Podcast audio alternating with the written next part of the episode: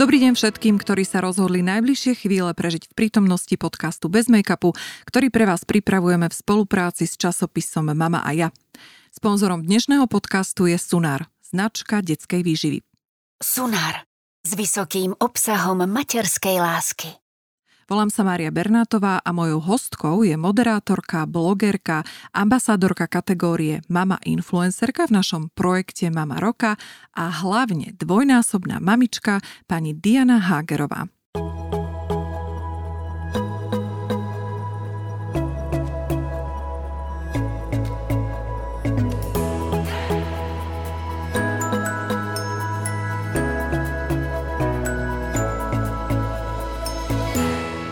Diana, dobrý deň, vitajte. Dobrý deň, zdravím všetkých. My sme mali pôvodne taký zámer, e, že by sme vás e, radi vyspovedali aj s vašim partnerom, e, Romanom Vyrážkom, ale materské povinnosti tentokrát pripadli otcovi a muselo stať s detičkami doma. Tak tak nám povedzte, ako to teda u vás chodí, to striedanie starostlivosti? Máte opatrovateľku alebo ste na všetko sami? Práve na tejto situácii je asi ľahko rozpoznateľné, že teda opatrovateľku nemáme a viac menej väčšina, 99% vecí je takýmto spôsobom, to znamená, že sa prestriedávame, pretože ani jeden z nás nie je z Bratislavy, a, takže nemáme tu starých rodičov, nemáme tu vlastne ani žiadnu nejakú blízku rodinu, iba kamarátov, ktorí teda samozrejme v bežné pracovné dni si žijú svoje vlastné životy, takže a, niekoho teraz prosiť, že prosím ťa, nezoberieš si voľno v práci, aby ja som mohol taký, je to také. Čiže snažíme sa ten time management náš domáci rodiny nastaviť tak, aby sa to dalo takto. Samozrejme, nie vždy sa to dá, sú, sú veci, kde by sme sa mali, alebo chcú teda, nech sa objavíme obaja a tam teda nastáva taký moment, že buď teda automaticky musíme zobrať aj deti, alebo teda s najväčšou pravdepodobnosťou poprosím moju maminu, pretože ona býva bližšie ako Romankovi rodičia, že či by teda nemohla prísť nám trošku deti postražiť, ale akože je to minimum času, pretože moji obaja rodičia sú ešte pracujúci, to znamená, že naozaj využiť ich e, pomoc môžeme maximálne cez víkend a to sme zase radi, keď môžeme my odísť e, z mesta a ísť zase k ním na dedinu a tam si užívať záhradu a tak ďalej. Takže zvládame to viac menej sami. No a práve pre tieto dôvody, ktoré ste teraz uviedli, nezvažujete to, že by ste predsa vyhľadali nejakú opatrovateľku? Nie. Rozmýšľam, Aktuálne v tomto momente, tak ako sa teraz cítim, som nastavená, že, že nie. Že aj mám pocit zatiaľ, že to veľmi dobre zvládame. Napriek tomu teda, že aj cerka 3,5 ročná je doma a nechodí teda do škôlky a k tomu máme ešte menšie bábetko, tak klop, klop, klop, dúfam, že to bude tak fungovať aj ďalej, tak to zatiaľ stále zvládame. Myslím, že máme dobré deti, že už si spolu tak nejak vychádzajú, napriek tomu, že teda náš syn má ešte ani nie pol roka, a, tak už sa dokážu, dá sa povedať, trošku zahrať alebo niečo, že, že, že dokážu stráviť spolu príjemný čas a tým pádom to aj nám uľahčujú. Tak uh, zatiaľ tie služby, služby opatrovateľky nezvažujem. Mám možno v hlave niečo také, že, že ten prvý kontakt toho dieťaťa, keď vyjde z toho rodinného prostredia, by mala byť pani učiteľka. To, to je zatiaľ môj vnútorný pocit. Možno keď nabehnem nejak viac do práce a už toto reálne nebude dať časovo vykrývať tým, že by sme sa prestriedávali, tak budem rada, ak mi príde nejaká overená osoba pomôcť aspoň na pár hodín denne, ale teda zatiaľ to cítim a myslím, že obaja to zatiaľ cítime tak, že, že sme vlastne s tými deťmi iba my. Ste e, plne na materskej dovolenke, ale už ste spomenuli aj to, že keď sa vrátite do práce, zvažujete do akej práce? Ostávate tam, kde ste odišli? Myšlienkami? Myšlienkami čiastočne, aj keď uh, vlastne ešte som bola v podstate na rodičovskej dovolenke s našou cerkou a už som teda bola tehotná, tak som pracovala a robila som trošku niečo iné. A veľmi ma to tiež bavilo, mám rada, keď sa môžem tak nejak realizovať v nových výzvach a vo veciach, ktoré som predtým nikdy neskúšala. A myslím, že sme vlastne v rámci tej mojej práce vytvorili jeden veľmi pekný projekt, jednu veľmi peknú vec, ktorá v Bratislave zatiaľ nebola. A, a neviem, zatiaľ si to nechávam také otvorené.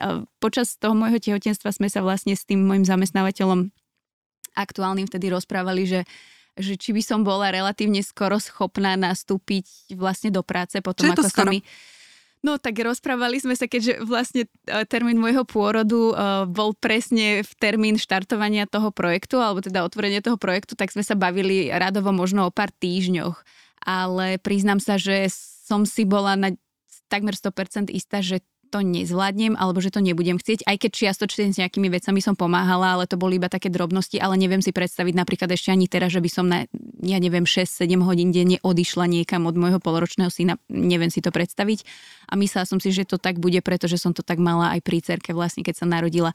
Predtým, keď som bola tehotná prvýkrát, tak som si hovorila, že a možno áno, veď uvidím, ako to bude, pretože mám kamarátky, ktoré teda sú klasicky na materskej, potom rodičovskej dovolenke, ale mám aj také, ktoré naozaj po pár týždňoch nastúpia do práce možno iba nejak čiastočne alebo na pár hodín týždenne.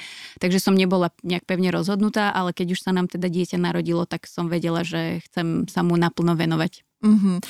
Je to aj dôvod vašej stability, nejakého rodinného zázemia, keď to tak porovnáte s mamičkami, ktoré možno nemajú všetky také príležitosti, ako máte vy. Skúste nám porovnať takú tú e, verejne známu osobu, Dianu Hagerovu, pretože takýto status máte na Instagrame, a potom tú maminu, ktorá možno potrebuje ísť do tej práce. Aké tam vidíte tie najväčšie benefity a výhody?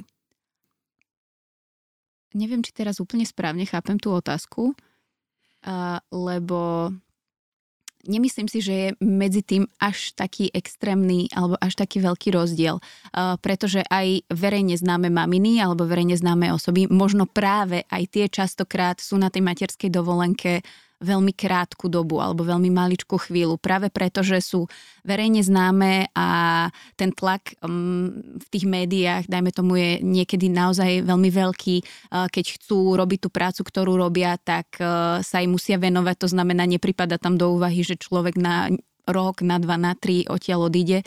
Takže myslím si, že, že toto je porovnateľné napríklad mm-hmm. s mamičkou, ktorá teda opustí nejakú svoju normálnu prácu, um, je so svojím dieťatkom, ale zrazu jej chýba možno ten kolotoč tých bežných pracovných dní a chce sa vrátiť. Alebo na druhej strane musí, lebo uh, buďme k sebe úprimní, uh, finančná pomoc štátu nie je taká, že by podľa mňa matka samoživiteľka len teda z príspevku od štátu vyžila a, a musí sa tým pádom obracať, alebo teda tým pádom, keď je to rodina úplná, to znamená, že je tam ten partner, tak samozrejme tie finančné um, veci častokrát padajú viac na ňo, pretože je to tak, ako to je. Čiže neviem, či je tam až tak veľký rozdiel. Podľa mňa toto je extrémne závislé od osobnosti tej konkrétnej mamy, aká je, aj ako to naozaj cíti, aj či má pocit, že to, že to stíha vôbec, či, či má pocit, že sa naplno venuje aj tomu dieťaťu a stihne pritom ešte venovať nejaký čas aj svojej práci, alebo možno má tak neuveriteľne dobré dieťatko, že môže si ho so sebou zobrať aj do tej práce a je tam s ňou x hodín a proste je to absolútne bez problémov, je to je to neuveriteľne individuálne, neviem.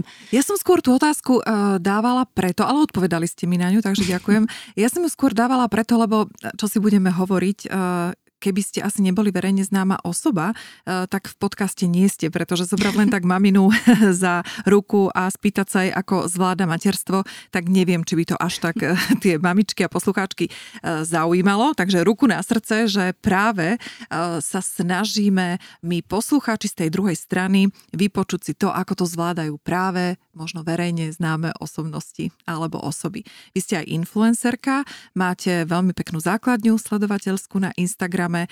Ďakujem. Zohralo aj toto, táto skutočnosť, nejaké povinnosti, čo sa týka dostať sa rýchlo do formy, dobre vyzerať, aby ste už mohli dávať fajn fotky, aby vám nevyselo brúško. Skúsme trošku toto z takého zákulisia porozprávať poslucháčom. Ja som, priznám sa, aj počas tehotenstva niekoľkokrát so svojimi sledovateľmi zdieľala, že uh, moje druhé tehotenstvo nebolo úplne ideálne, nebolo ani úplne ľahké. A mala som naozaj dní, keď som nevládala vstať z postele a, a teda aj som sa radila niekoľkokrát so svojimi sledovateľkami a teda mamičkami, ktoré už niečím podobným prešli, pretože moje prvé tehotenstvo bolo absolútne bezproblémové. Že nech mi teda pomôžu alebo poradia, že ako, takže sú veci, ktoré jednoznačne zdieľam, ale napríklad aj možno vďaka tomu, že som mala to tehotenstvo takéto, tak e, následne napríklad nejaké brúško a takéto veci som neriešila, lebo priznám sa, že mi celé tehotenstvo bolo tak extrémne zle, že že, že to priberanie na váhe nebolo možno také ako u niekoho iného a tým pádom som vlastne nemusela takéto veci riešiť. Ale samozrejme, žena po pôrode rieši aj iné veci. A nerieši len častokrát tie fyzické, ale možno aj tie mm, vnútorné pochody v sebe, alebo teda tie psychické problémy. A toto myslím, že som ešte nezdielala, lebo podľa mňa to nie je taká ľahká téma a hlavne je to vec, o ktorej sa u nás až tak veľmi podľa mňa nerozpráva, aj keď už teraz uh, svítá také svetielko nádeje. Ja som vlastne až po druhom pôrode zistila, že s najväčšou pravdepodobnosťou som Uh, tak trošičku ako keby vyhorela po tom prvom pôrode, alebo teda dá sa povedať, trpela som takou depresiou asi nie úplne nejakou extrémnou formou, uh, pretože som to zvládla teda aj bez pomoci, myslím nejakej odbornej, ale až teraz po tom druhom pôrode som zistila, že naozaj to tam bolo, ale o týchto témach sa hovorí tak málo, že častokrát podľa mňa tá žena ani nevie, že má tu pomoc vyhľadať, lebo si myslí, že sa jej to netýka. Ja som napríklad uh, vtedy v tom čase bola presvedčená o tom, že vlastne tá depresia popôrodná sa prejavuje tým, že tá matka odmieta to dieťa, že vlastne, že toto tam musí byť, že tento rozmer, a samozrejme môžu byť k tomu pridružené akékoľvek ešte nejaké iné uh, veci a situácie, ale že ten, tá, tento fakt tam je, že matka odmieta svoje dieťa alebo nechce ho, necíti k nemu ako keby tú lásku. A to teda nemôžem o sebe povedať práve naopak, ja som cítila extrémnu lásku, takže mi to pripadalo, že, že určite nespadám do tej kategórie, ale teda až teraz po druhom tehotenstve, keď som sa cítila trošku inak a prečítala som si práve kvôli tomu veci o tejto depresii popôrodnej, tak som zistila, že, že, že áno, že sa ma to týkalo a nebolo to jednoduché v určitých chvíľach a nevedela som v tom čase, že o tom mám rozprávať, alebo že o tom môžem rozprávať, lebo som nevedela, že, že je tu ten problém. A ďakujem mojim blízkym, že som to vďaka ním fakt zvládla tak, ako som to zvládla. A neviem si predstaviť, že nejaká žena by toto mala prežívať sama že možno napriek tomu, že by mala doma partnera, tak mm, buď by tam fyzicky nebol, lebo by veľa pracoval, alebo by z nejakého dôvodu neboli naladení na rovnakú vlnu na to bábetko a že by to musela prežívať sama. Neviem si to predstaviť extrémne niečo ťažké už okrem toho, že dajme tomu je to prvorodička, ktorá sa stará o svoje prvé dieťatko, je z toho z nejakého dôvodu v strese, nevie do čo ide v mnohých veciach. A ešte pridať k tomu aj tento faktor uh, na, to, na to vnútro tej ženy neuveriteľne extrémne náročné a myslím si, že tam je veľmi dôležitý uh, ten support, tá podpora tých blízkych, ale zase na druhej strane ja som sa vďaka um, sociálnym sieťam a vďaka tomu, čo som videla na internete, dozvedela alebo zistila to, že som vlastne tou poporodnou depresiou predtým trpela. Takže má to určite zmysel, práve preto um, som rada, že som na, na sociálnych sieťach a som rada, že ma ľudia vnímajú a sme v kontakte a teda s veľa ľuďmi si píšeme a riešime nejaké veci, aj si radíme a to sa mi veľmi páči, aj keď e, na druhej strane priznám sa, že nie som ten typ človeka, ktorý by nejak zabredal do takých e, pichlavých tém alebo do tém, ktoré proste vyvolávajú nejakú extrémnu kontroverziu. Uh, ja mám samozrejme na všetko svoj názor, tak ako niekto iný, ale nemám tu potrebu sa s niekým hádať. Samozrejme, keby išlo už o niečo akože veľmi osobné alebo tak, tak nemám problém sa vyjadriť, ale, ale nemám nejak potrebu fakt ísť do tej kontroverzie. Uh, skôr to vnímam tak a dúfam, že to tak ľudia vnímajú, ktorí ma sledujú, že uh, chcem či už niečo pozitívne priniesť, alebo nejakú takú vec presne, ktorú ste možno doteraz nevedeli. Ani ste nevedeli, že vám to chýba, lebo ste to doteraz nemali, uh, túto, túto informáciu, ale keď ju dostanete, tak zrazu si poviete, aha, tak ďakujem a toto som potreboval. Že proste také nejaké nakopnutie v niečom, také nejaké pozitívne zmýšľanie, niečo také príjemné do všedných dní. Dúfam, že prinášam tým svojim followerom a že to tak vnímajú. Ja ďakujem za vašu úprimnosť, čo sa týka poporodných problémov a pre našich poslucháčov dávam do pozornosti, že o pôrodnej psychoze som nahrávala podcast s doktorkou Denisou Mesarošovou a môžete si ho vypočuť medzi našimi podcastmi bez make-upu, pretože pani doktorka Mesarošová Milošová veľmi pekne a zrozumiteľne rozprávala o tom, ako pristupovať k takýmto situáciám a ako ich aj prekonať. Uh, takže my ďakujeme pekne uh, za vaše zdieľanie. Predsa vrátim sa ešte len uh, na chvíľu k tým sociálnym sieťam. Kedy ste zaznamenali taký ten vzrast tých sledovateľov? Sú tam nejaké body, kedy ste si povedali, ah, toto zarezonovalo a vtedy sa začali na mňa takto pozerať a sledovať ma ešte viac?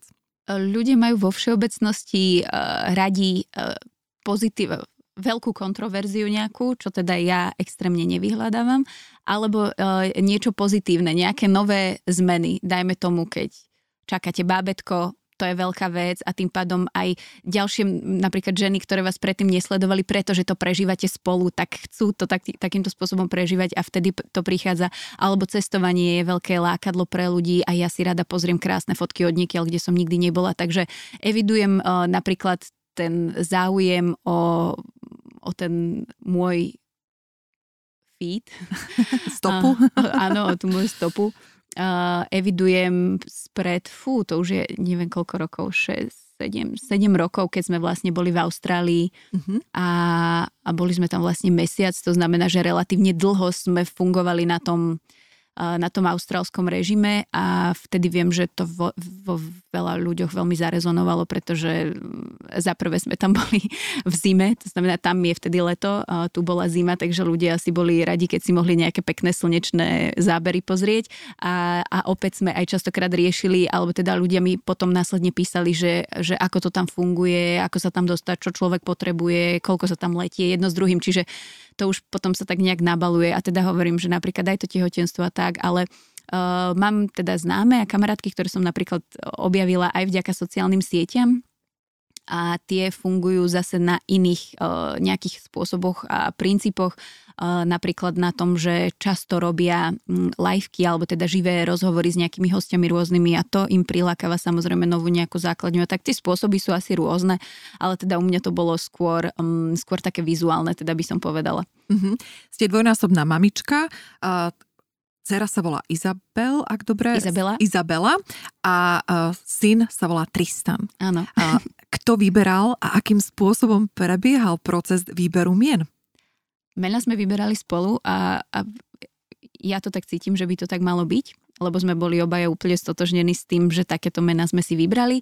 Uh, Izabelkine meno si presne pamätám, že sme cestovali do Tatier, uh, Roman šoferoval, ja som sedela vedľa neho v aute a, a listovala som v rozšírenom kalendári a vlastne čítala som mu všetky mená, ktoré sa mi pozdávali a tak som si že mm, mm, mm, ani nie.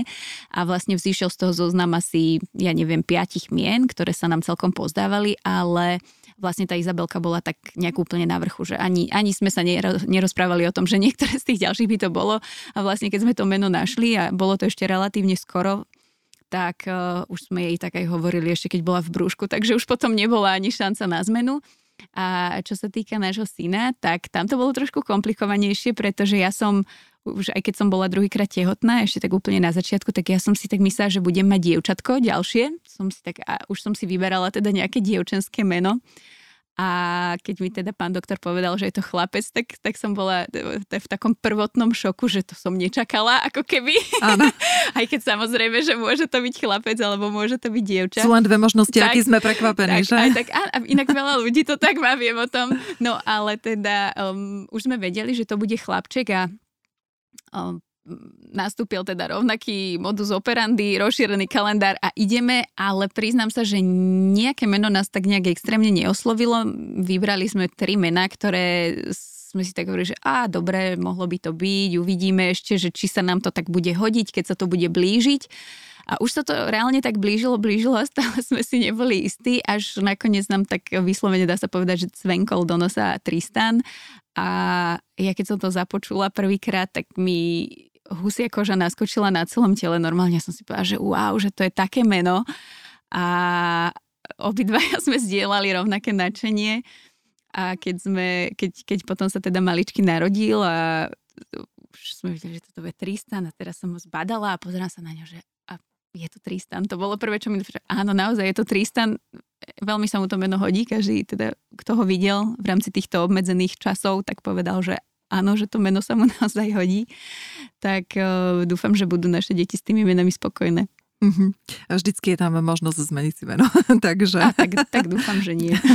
A čo sa týka detičiek, uh, verejne známych uh, osôb, tak je taká móda prekrývať ich tváričky rôznymi emotikonmi, srdiečkami a ja neviem čím všetkým. Aký máte na toto názor? pretože či nie je potom lepšie tie deti tam nedať, ako mu ukázať len nožičky v dupačkách. Prečo si myslíte, že to takto je a aký je váš osobný názor na to, či vôbec tieto fotografie patria na sociálne siete? Ak reálne človek funguje a je doma s deťmi a je to jeho život, tak si myslím, že to tam patrí, ak to chce. A na druhej strane, ja som teda tiež ten prípad, ktorý tváre svojich detí nezverejňuje. A Neznamená to ale, že im dávam teda cez tváre srdiečka a podobné veci, toto, ne, toto nerobím, ale vždy, ak sa chcem teda podeliť o niečo, tak uh, sú tam deti zo zadu alebo, alebo niečo podobné. Uh, vnímam to tak preto, možno z, jed, z jednej strany aj práve preto, že sme verejne známi obaja ako rodičia, a mohla by sa tu stať taká pravdepodobnosť, že by sa tváre našich detí objavili aj niekde inde mimo našich sociálnych sietí mm, za čo by som nebola veľmi rada, nepačilo by sa mi to. A napriek tomu dokonca musím povedať, že teda nezverejňujem tváre našich detí, tak sa mi stalo, že mi ukradli fotografie, ktoré niekde použili inde, bez dovolenia samozrejme. Ako sa dajú a... ukradnúť fotografie vo vašom prípade? klasicky normálne si ju niekto urobí. Aha, že keď vás vidí niekde v, na verejnosti, tak nie, myslíte? Nie, nie, nie, nie, nie. Normálne tú fotografiu, ktorú máte niekde zavesenú online, si niekto z nej urobí vlastne kópiu, asi screenshot do telefónu alebo niečo podobné, stiahne si ju do počítača, ak si otvára teda spomínanú sociálnu sieť cez počítač a môže ju, môže, použije ju, ak chce a toto sa mi stalo teda párkrát, takže som rada vlastne, že som sa rozhodla tak, ako som sa rozhodla, že že tváre našich detí nezverejňujem. V jednom prípade to dokonca bolo tak ďaleko, že sme to takmer riešili až s právnikom, pretože to už bol tak e, extrémny zásah do, do súkromia a do súkromného vlastníctva, že Mm-hmm. Že, že si človek až povie, že či je toto vôbec niekedy možné. Ale aby som teda rozumela, že vy ste mali niekde online tú fotografiu aj s tváričkou a tá nie, bola nie, nie, nie, nie, bez tváričky práve. Bez že o to ide, že ani tam nebola tvár a ani Aha. to dokonca nevadilo, aj tak bola tá fotografia dosť e, úspešná, alebo teda uh-huh. dosť dobrá na to, aby si ju niekto požičal, to uh-huh, nazvime. Uh-huh. Takže ono je to ono je to také robím, robím to preto a myslím si a dúfam, že teda naše deti to raz ocenia, um, aby som ich vlastne nejakým spôsobom ochránila, pretože táto, táto doba, ktorá je teraz, um, je síce na jednej strane pekná, že človek vie nájsť na tom internete všetko, ale na druhej strane to je na tomto nepekné, že na tom internete vie nájsť človek naozaj všetko. A e, viem o tom, že napríklad tieto veci s tým kradnutím fotografií a tak úplne bežne fungujú a ja neviem, tie fotky sa môžu potom objaviť samozrejme kdekoľvek, dokonca som mm, s jednou známou riešila prípad, že jej ukradnuté fotografie sa objavili v inej krajine na billboardoch, čo je podľa mňa akože absolútne No už... tak to je, lebo toľko fotografií, čo je vo fotobanke, tak to je zaujímavé. A napriek mm-hmm. tomu si niekto povie, mm-hmm. že, toto, že toto je pre ňo tá cesta. Čiže, čiže ja uh, doba je taká, aká je a ak sa moje deti, ja to vlastne tak hovorím, že, že moje deti sú ešte malé na to, aby si by same povedali, že či chcú byť niekde už navždy, pretože čo je raz na internete, tak to už odtiaľ nikto nikdy nedá preč, vždy to za sebou zanechá nejakú stopu a sú ešte maličké na to, aby sa rozhodli same. Keď mi raz, proste keď budú mať, ja neviem, 5, 10 alebo koľko rokov povedia, že a tak ja chcem, alebo chcem si založiť vlastný účet alebo čokoľvek, ja nemám uh-huh. s tým mhm. absolútne žiadny problém, lebo to bude ich rozhodnutie, keď si budú už s nejakou pravdepodobnosťou možno uvedomovať, že čo to znamená, alebo prečo proste by to chceli robiť. Tak poviem, že áno, ale nebudem im kradnúť takú tú ich nejakú intimitu zatiaľ.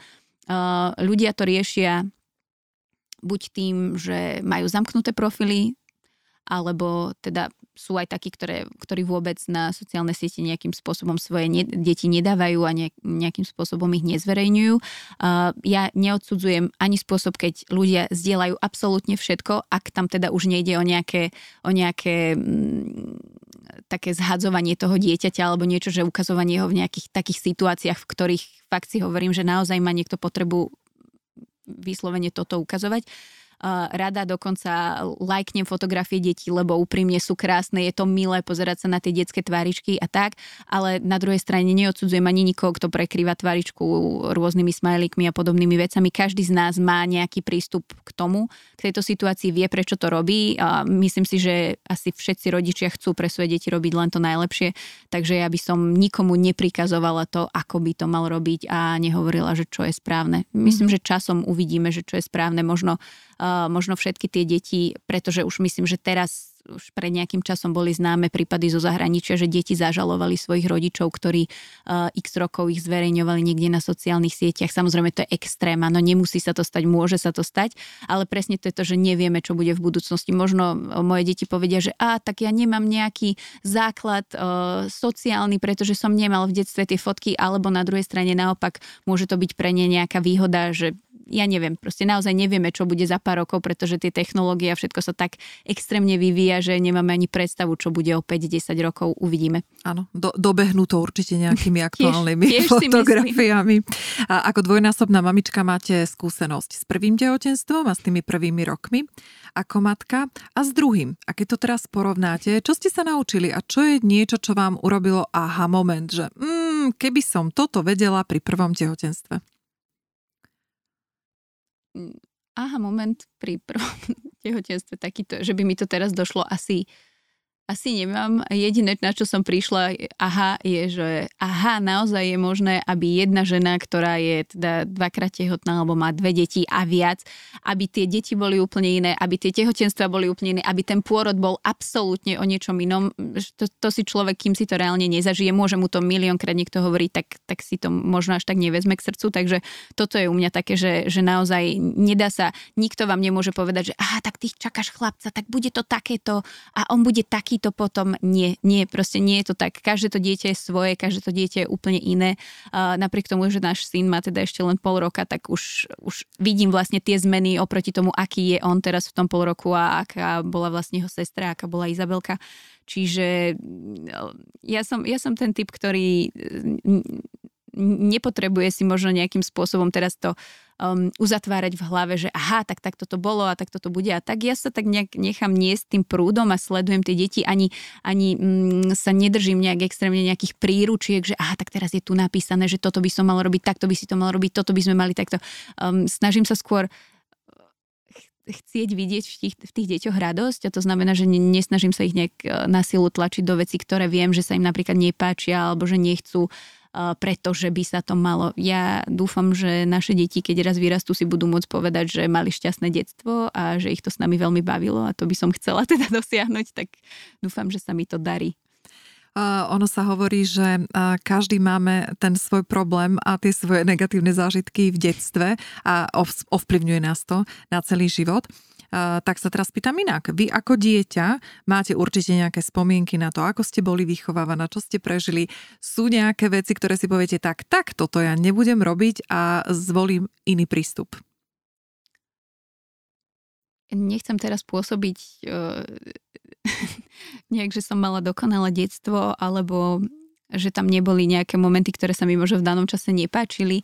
Určite áno a neviem, či teda iba moja hlava tak funguje, alebo to tak máme všetci, ale 99 mojich percent mojich spomienok z detstva sú samé pekné veci, príjemné veci, aj, aj čo sa týka tých výchovných záležitostí, možno vtedy sa mi to zdalo, že aha, musím ísť spať už teraz po večerníčku, ale nechcelo sa mi samozrejme, lebo som bola dieťa, tak uh, samozrejme, že to dieťa v tom danom momente nechápe, ale teraz už ako rodič samozrejme, že rozumiem aj tým pravidlám, aj tým veciam. A moja maminka, musím povedať, teda napriek tomu, že bola extrémne mladá, keď som sa ja narodila a, a ja keby som mala, mala 19 rokov, keď som sa narodila. Mne keby sa narodilo dieťa, keď som mala 19 rokov, tak neviem, či by som to dávala tak z môjho pohľadu s prehľadom, ako to dávala ona, ale fakt si myslím, že na, na, na to, že mala 19 rokov, ona mi dala tak krásny základ či už výchovy alebo celého toho prežitia pekného detstva, že, že to je vlastne to, čo ja chcem pre svoje deti. Tak, som to, tak vnímam svoje detstvo, také mám spomienky na svoje detstvo a tak by som chcela, aby to vnímali aj naše deti. Uh-huh. A rozprávate sa o nejakých konkrétnych veciach aj s vašim partnerom? Rozoberáte to alebo nechávate to naozaj len tak, že ideme si vo flow?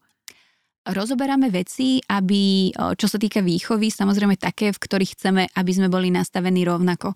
To znamená, keď sú tam nejaké pravidlá, keď tam majú byť nejaké pravidlá, tak aby to nebolo, že aha, idem sa opýtať maminky a tam je to takto a idem sa opýtať tatinka a tam je to nejako inak. Nie.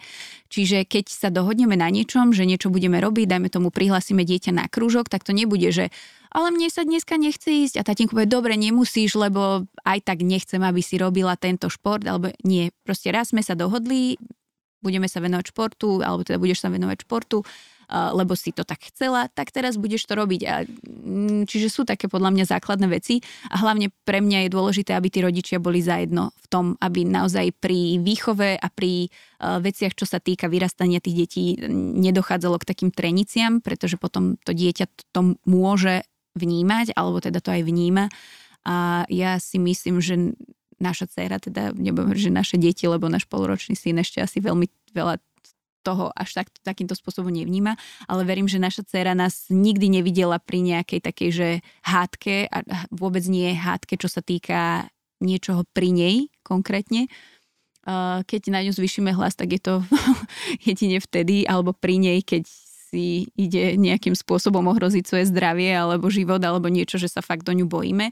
A, a toto je taká vec, ktorú tiež vnímam vlastne zo svojho detstva. Ja si reálne naozaj nepamätám ja neviem, možno hádam do desiatich rokov, že by sa moji rodičia predo mnou niekedy hádali, alebo že by sa niečo také stalo, že by po sebe kričali, alebo jasné, po mne niekedy áno, niečo som vyviedla, podpalila som koberec doma napríklad tak, wow, jasné, že tam bol krík, to je úplne prirodzené, ale, ale inak zo strany rodičov nie a mne sa to tak veľmi páčilo. A toto je fakt, mám moju mamu ako neuveriteľný vzor, čo sa týka výchovy a rodičovstva.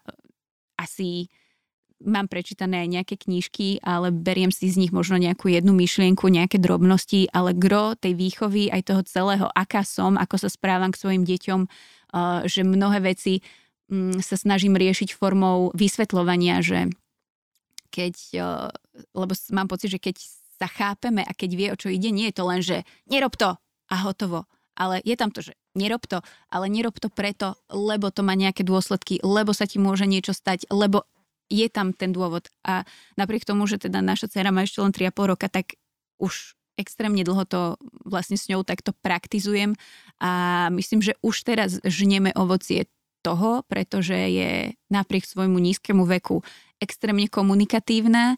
Um, je veľmi príjemná aj v komunikácii s inými ľuďmi. Fakt sa, fakt sa dokáže aj vcítiť do človeka, aj vie, keď niekomu ublíži napríklad, že ho zranila slovne, čo je podľa mňa pri 3,5 ročnom dieťati akože celkom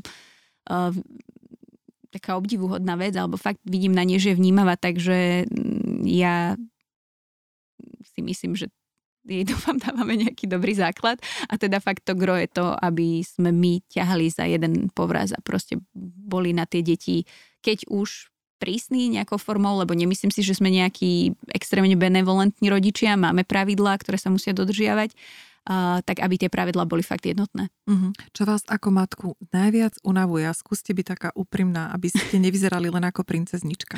O, tak to určite nie som. Najviac ma unavuje nespánok jednoznačne. Uh, najviac ma unavuje určite nespánok. A... Koľko tak spíte? Poďte, povedzte niečo konkrétne. Uh, no tak teraz tieto posledné týždne, neviem, že či je to teplotami, alebo tým vlastne časom, ako sa posúvame, že už vlastne má Tristanko pol roka, uh, lebo ak spím v noci 4 hodiny, tak asi si fandím.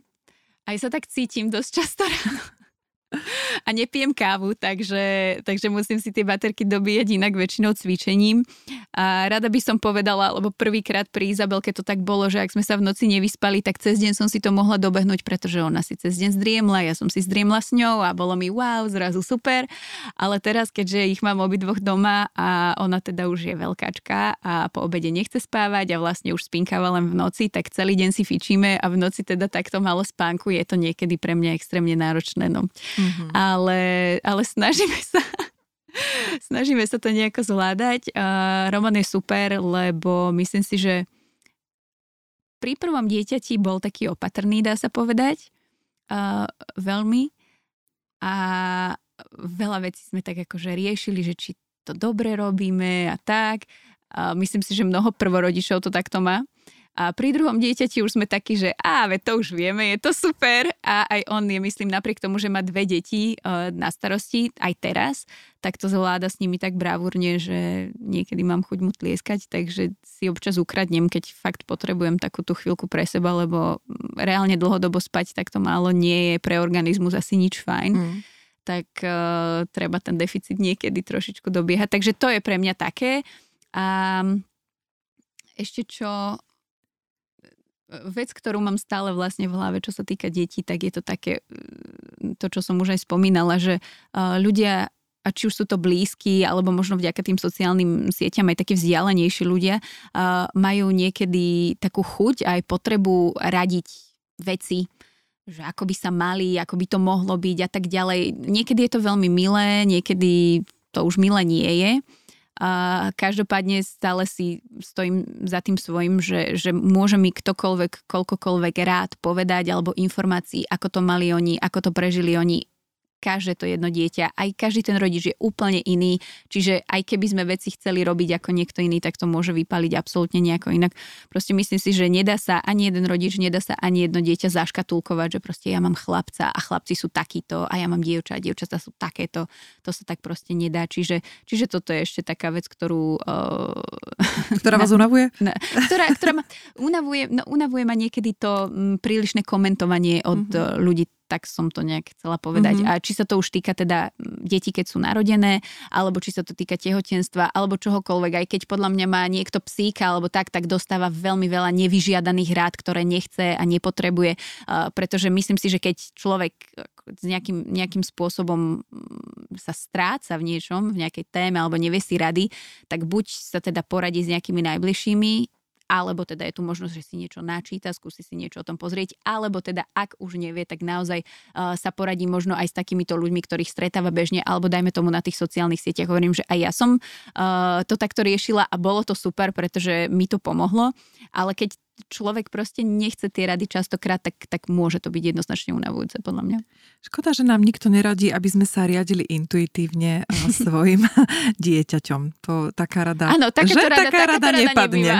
Alebo teda minimálne ja som tak a už, ešte nedostala. Áno, a už toľko sme sa o tom porozprávali, že naozaj každý sme jedinečný a mm. každé to materstvo a takisto aj to dieťatko je individuum samé o sebe. Čítate rozprávky deťom? Áno. Áno. Teda áno. teraz myslím Izabelke, Izabelke. malé ešte, áno, áno, malému áno. ešte nie. Uh-huh. Malému si vymýšľame rozprávky podľa obrázkových knížiek, my uh-huh. sme mhm. takí komunikatívni doma, ale áno, Izabelke čítame a vlastne beriem to tak, že aj jemu už čítame vlastne, pretože áno, prichádza do kontaktu s knižkami, ja totiž veľmi rada čítam, Roman tiež a chcem, aby tie naše deti tiež to mali tak nejak zakorenené, že radšej ako po nejakom tablete alebo po hre v počítači siahnem po tej knihe. Takže vlastne s Izabelkou sme začínali takisto, už od babetka sme si pozerali knížky a vymýšľali sme si k tomu príbehy a robili rôzne zvuky a tak. Potom už keď bola trošičku väčšia, tak už to boli reálne knižky, teda aj so slovami.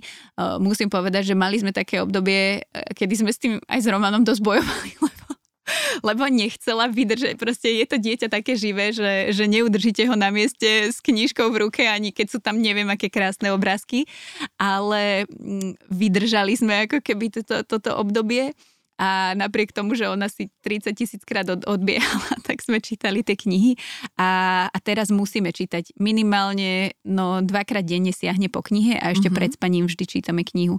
A som veľmi rada, že už je to, už je to tak, keďže teda 90% jej knížiek je vyslovene obrázkových alebo so značnou časťou obrázkov, tak som veľmi rada, že je to tak, že sama ide, siahne si po knihe a akože si číta. A ak je to knižka, ktorú má rada, že sme ju už čítali viacerokrát, tak keď ju len tak počúvam, ako si sedí v tej izbe alebo leží v tej izbe a číta si, tak fakt, že trafí veľkú časť toho deja. Ako mm-hmm. si to mhm. podľa tých obrázkov prechádza a ja ju len počúvam a hovorím si, že wow, to je úžasné, ako uh, tá detská mysel pracuje a ako si to dieťa vie proste spájať tie obrázky s tými slovami, ako to tam funguje, je to zázrak.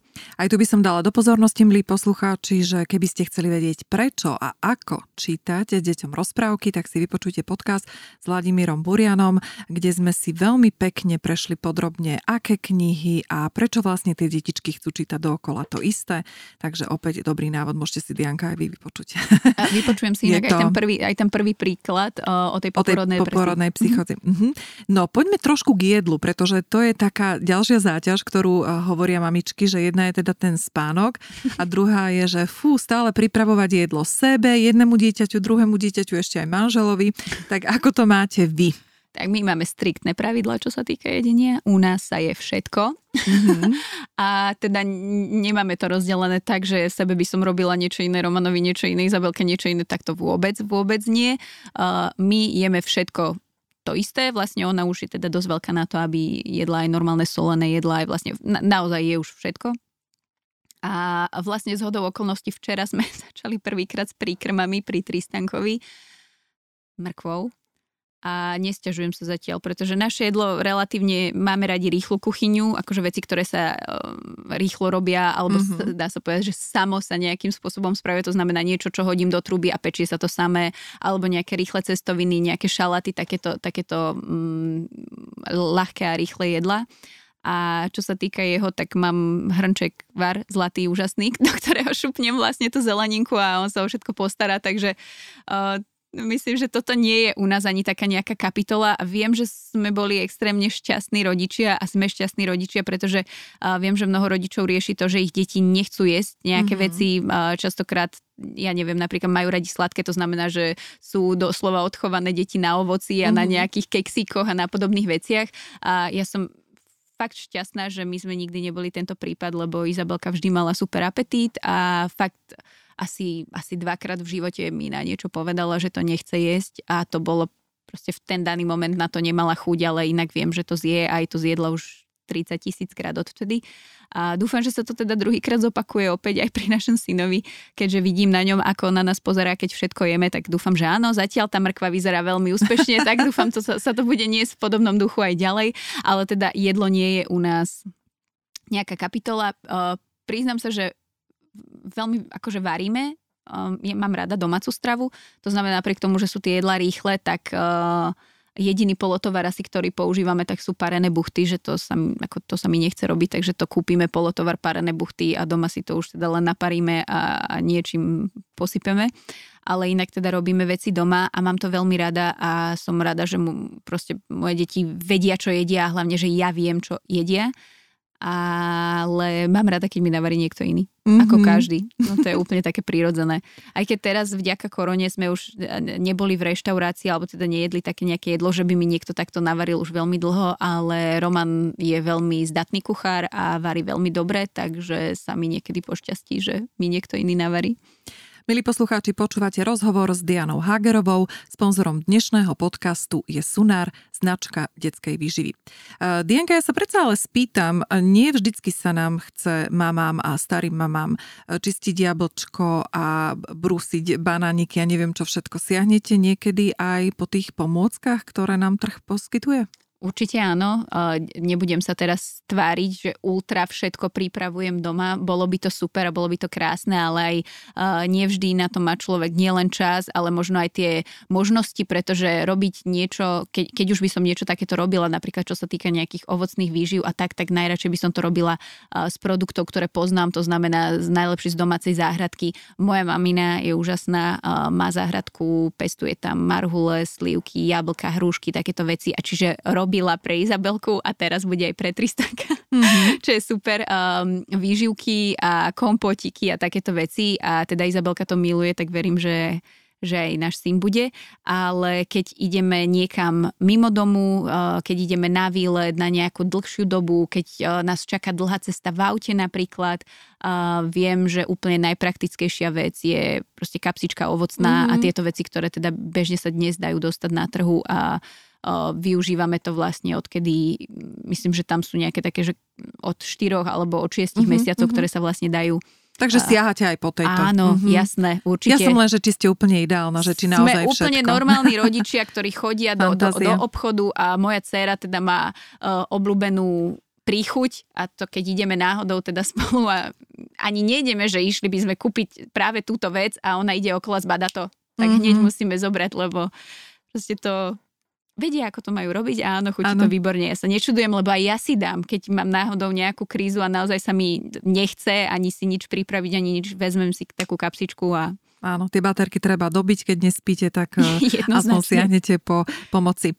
Uh, Dianka, na záver, vy ste influencerka a takisto aj ambasádorka, respektíve nie aj, ale tým pádom aj ambasádorka uh, v kategórii Mama influencerka uh, v projekte Mama Roka, ktorý časopis Mama a ja krásne prezentuje. Ja sa chcem ešte opýtať na takú influencerskú záležitosť. Ako vy, možno z pohľadu influencerky, vnímate obraz ženy po pôrode v našej spoločnosti na Slovensku? Wow, to je silná otázka. Um, rozprávala som sa z okolností práve o tomto pred uh, nejakým časom s mojimi kamarátkami a zhodli sme sa jednoznačne na tom, uh, že na ženu po pôrode sa na Slovensku aj v spoločnosti ako keby zabúda a ako keby je svojím spôsobom neviditeľná od určitého momentu, pretože uh, keď čaká to bábetko, je vlastne v úvodzovkách taký inkubátor, tak každý samozrejme ju sleduje, každý vidí, že, že žena má brúško, takže je to rozpoznateľné.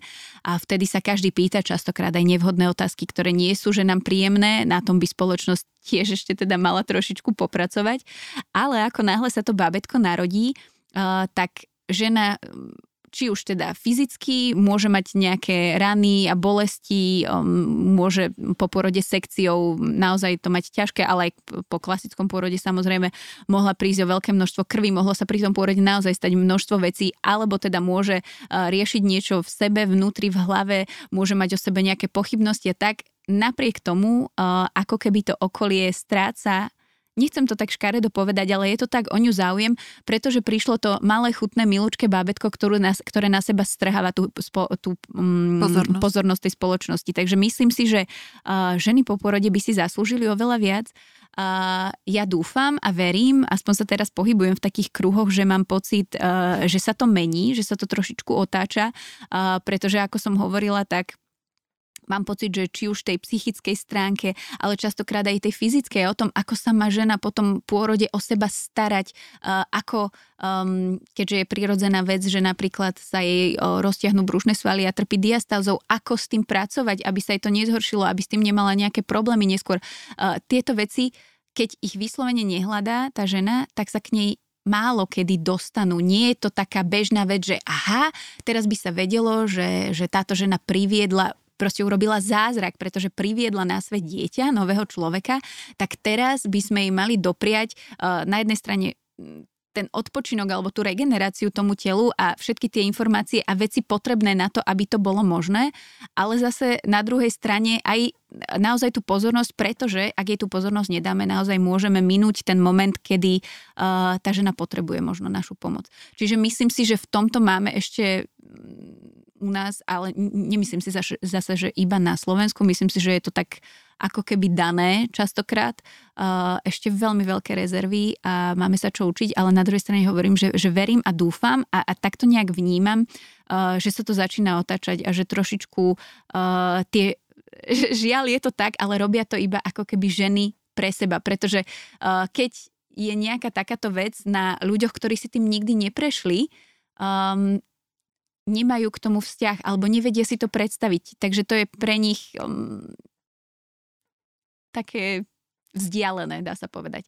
Ale ak uh, žena si už tým prejde a teraz zistí, že aha, vlastne keď, uh, keď sa mne narodili moje deti a toto som potrebovala a s týmto som potrebovala pomoc a nebolo to tu, tak častokrát proste tie ženy to vezmu same do vlastných rúk a takto vznikajú mnohé uh, či už podporné skupiny alebo organizácie, ktoré teda ženám pomáhajú. Ja sa z toho veľmi teším a dúfam, že to bude napredovať, aby um, tieto informácie boli čoraz viac dostupné a vlastne pre ženy všetky, pretože hovorím, že vyslovene, keď tá žena to nehľadá, nie je to automatické. Možno by to podľa mňa malo byť tak, teraz nechcem sa tu hrať na mudru, ale bolo by to super, keby tá žena už vlastne v pôrodnici, alebo keď bude opúšťať tú pôrodnicu a vlastne pôjde domov sa starať o to bábetko a pôjdu sa zžiť, ona dostane informácie o tom bábetku, dostane nejaké brožúry a podobne, ale o tom, čo má robiť sama so sebou a ako sa má starať o seba, tak vlastne tam tá informácia nechýba. Čiže možno by to už v tých pôrodniciach mo- mohlo byť nejakým spôsobom ošetrené, aby, aby tie ženy sa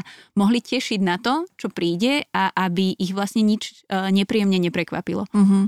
Dianka, vy ste mi veľmi krásne nahrali, pretože aj to, ako sa dostať uh, po pôrode opäť do formy, uh, som nahrala podcast s Veronikou Hanákovou, takže ho odporúčam. A otvorili ste veľa tém, na ktoré odpovede môžu nájsť práve v podcastoch Mama a ja, takisto aj v časopise Mama a ja. Takže ja vám veľmi pekne ďakujem za vašu úprimnú e, spoveď, keď to takto poviem, a veľmi príjemný rozhovor.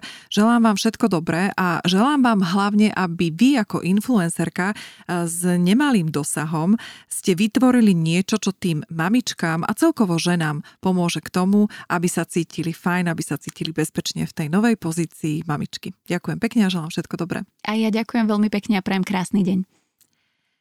Ďakujem, že ste s nami ostali až do konca. Verím, že dnešné rozprávanie s Dianou Hagerovou bolo príjemným spestrením vašich materských povinností.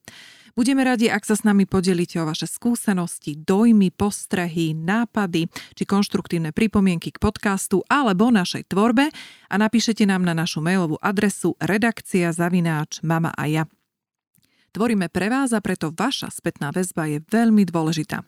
Sme aktívni aj na sociálnych sieťach, takže sledujte náš Instagramový aj Facebookový profil. Pozývame vás tiež do nášho klubu Mama a ja. Pre všetkých členov je pripravené množstvo zliav, výhod, užitočných praktických darčekov a odborných rád. Zaregistrovať sa môžete priamo na stránke mamaaja.sk, stačí pár klikov a už o pár dní môžete využívať všetky členské výhody. Majte sa krásne, užívajte si svoje rodičovstvo naplno a ja sa na vás všetkých teším pri ďalšom zaujímavom rozhovore v podcaste Bez make-upu.